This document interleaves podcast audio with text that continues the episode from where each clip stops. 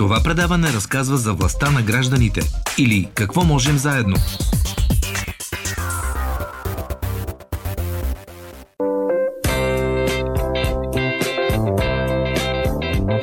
Къде ми са детските книжки? Кажи ми, мой прашен съндък.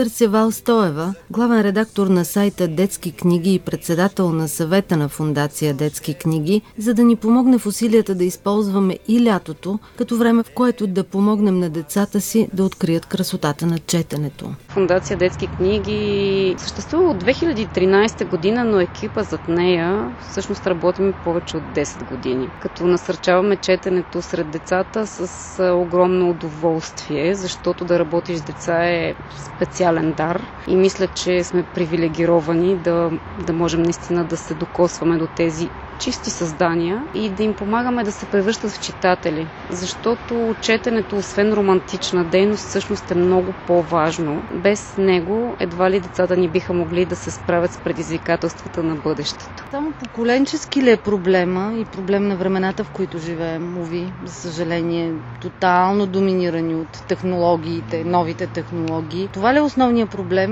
Това ли прави много по-трудно усилието да стимулираш, да накараш едно дете дете да чете. Всъщност не е толкова поколенчески, колкото е свързан с, проблема свързан с функционалната неграмотност. У нас много голям процент от възрастните е функционално неграмотен. Тези възрастни, които те не са в периферията на обществото, понякога дори имат чудесни професии, всъщност не умеят да анализират информация, извлечена от различни източници, да я обработват и това естествено пречи на оценката им за ситуацията и разбира се за така вижданията им как трябва да допринасят за собственото си развитие и за развитието на обществото.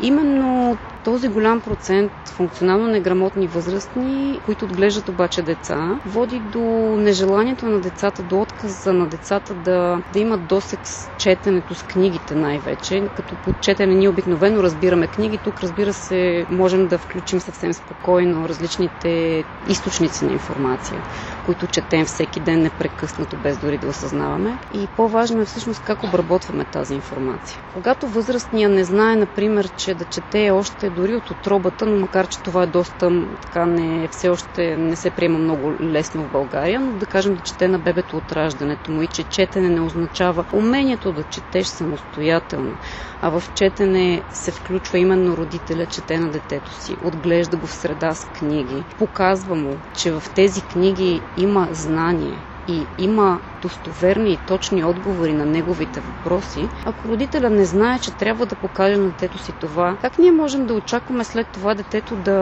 отвори книга с желание, да прочете, да разбере и най-вече да трупа знания, защото пак се връщам към това четенето. От една страна го свързваме с романтичното четене на детски романи, например, в детството, но всъщност то е много повече. То ни дава пътя към знанието, към науката, към технологиите, към творческото мислене и ни помага всъщност да не се притесняваме, че машините ще ни изместят. Никога не може да се случи, но това зависи всъщност от нашата готовност да обработваме, анализираме информация, така че да вземаме новаторски решения. Проблемът не е само български, просто у нас нивото на функционалната неграмотност сред възрастните вече се оказва особено високо. Функционалната неграмотност не е проблем само на България, ние просто сме много, с много висок процент възрастни, функционално неграмотни. А, но истината е, че всяка европейска държава има своите собствени подобни предизвикателства. Фундацията Ски книги е член от, на една европейска мрежа и юрит, в която членуват а,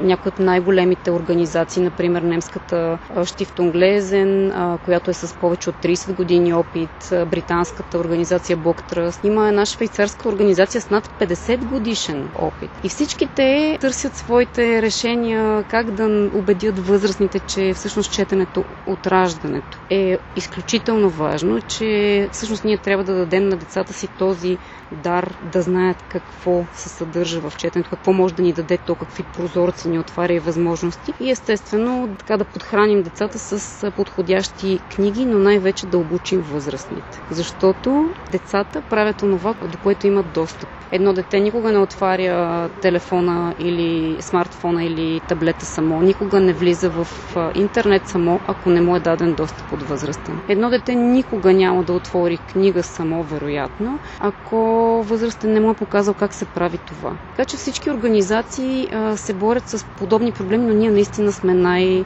най-назад в а, така, класацията, ако мога да кажа, макар тя да не е официална, разбира се, защото за разлика от другите държави, в които има, например, така, държавни програми за насърчаване на ранното детско четене, което означава родителя чете на дете, там се дават сериозни средства за подкрепа на тези програми, увличат се педиатрите, библиотекарите, учителите и това го правят неправителствените организации, но с държавна подкрепа. При нас това липсва. По думите на Валентина Стоева, промяна има дори в институциите, но всичко се случва все още прекалено бавно. Фундация Детски книги основа през 2018 година мрежа от читателски клубове Бисърче вълшебно в цялата страна, като обаче там ръководителите са активни учители или библиотекари и те са живо доказателство, че учителите имат желание за промяна. Тук въпросът е кой взема решенията и какви програми се предлагат. Има промяна и в тези програми, които, например, Министерството предлага предлага, но за съжаление много от случаите те са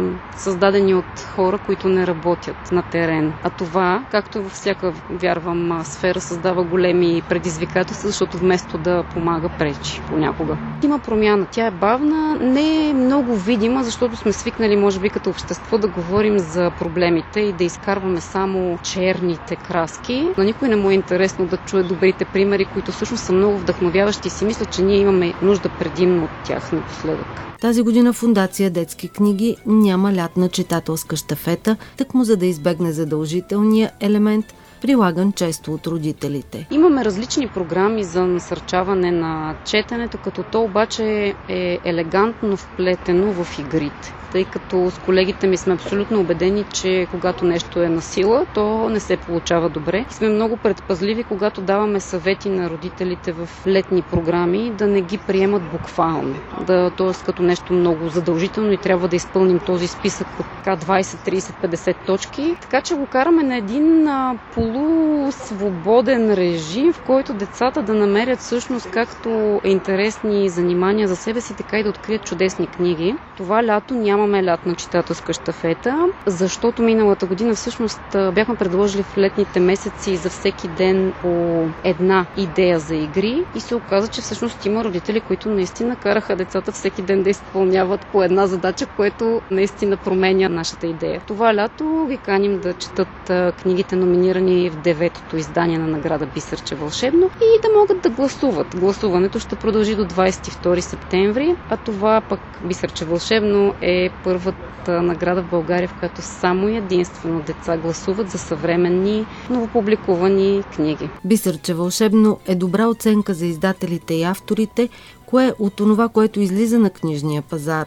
се приема най-добре от българските деца. Деветото издание на града Бисърче вълшебно всъщност започна през февруари, като гласуването ще продължи до 22 септември. Т.е. дадохме на децата 8 или 9 месеца да могат да четат книгите, като това са наистина новопубликувани книги, издадени през 2020 година. Те са цели 134 заглавия, номинирани от 50 издателства и всъщност това е огромен обем книги, от които децата разбира се да изберат, но те трябва да ги намерят. А пък българските библиотеки, за съжаление, не винаги успяват да се справят бързо с набавянето на нови заглавия, не заради липса на желание. Нужни са обаче специални усилия и реални инвестиции в проекти, в чието център е детето, смята Валстоева трябва да учим възрастните защо е важно. Нали, ако искаме децата да четат, ако искаме да са добри по природни науки, по математика, ако искаме да се запълват местата в университетите и ако искаме те да не са на последно място в Европа по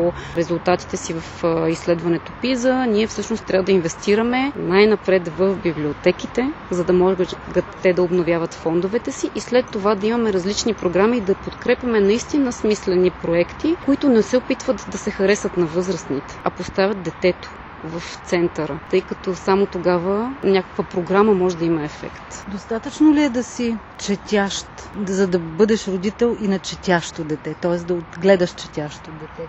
Не винаги е достатъчно. Новите технологии са сериозно предизвикателство. За много четящите родители това е огромен удар, тъй като забравяме как сме се научили да четем и защо сме имали желание да четем, а то обикновено е било защото ни е било скучно. Децата днес все по-рядко имат възможността да скучаят. Също така, ако скучаят, те обикновено имат на разположение устройство и то дава мигновено удовлетворение. При четенето това удовлетворение идва отложено във времето много по-силно, но всъщност децата не винаги знаят как да го получат. И, четящите родители са изправени пред сериозни предизвикателства, точно както и онези, които не са големи почитатели на четенето. Мога да кажа с радост, че края на месец май се появи книгата Да отгледаш читател наръчник за родители, която издадохме с логото на фундацията. Тя е написана от британският експерт Алисън Дейвид. Тази книга предлага една универсална рамка, в която а, всеки родител, независимо дали много обичаш книгите, дали а, не толкова запален, но всеки, който има желание да инвестира в бъдещето на детето си, може да намери себе си, собственото си дете и собственото си семейство и да получи насоки как четенето да се зароди, да се поддържа, да процъфтява и то от нулева възраст до тинейджърските години. Много широк възрастов диапазон, което всъщност превръща книгата наистина в полезен наръчник, към който да се връщаме в течение на, на годините, докато децата ни порастват. Всяка възраст предлага и различни предизвикателства, разбира се.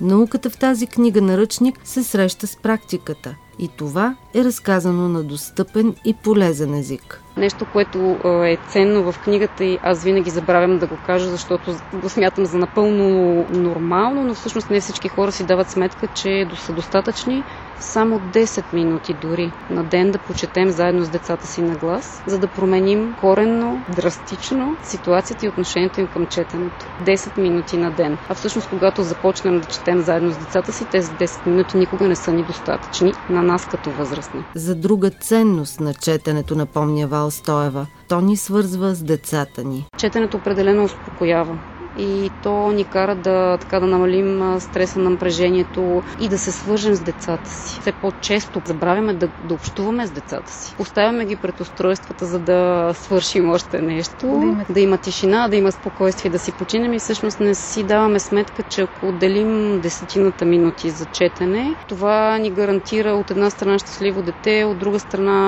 спокойно семейство и също така добра връзка за бъдещето, когато пък децата порастват, стават тинейджери тинейджери и се притесняваме добре ли са, как са и те не желаят да споделят с нас. Нещо, което е съвсем очаквано. Всъщност там книгите са нашия троянски кон. Предаването «Какво можем заедно» се реализира в рамките на проект «Каузи с глас и лице», финансиран по фонд «Активни граждани България» по финансовия механизъм на Европейското економическо пространство.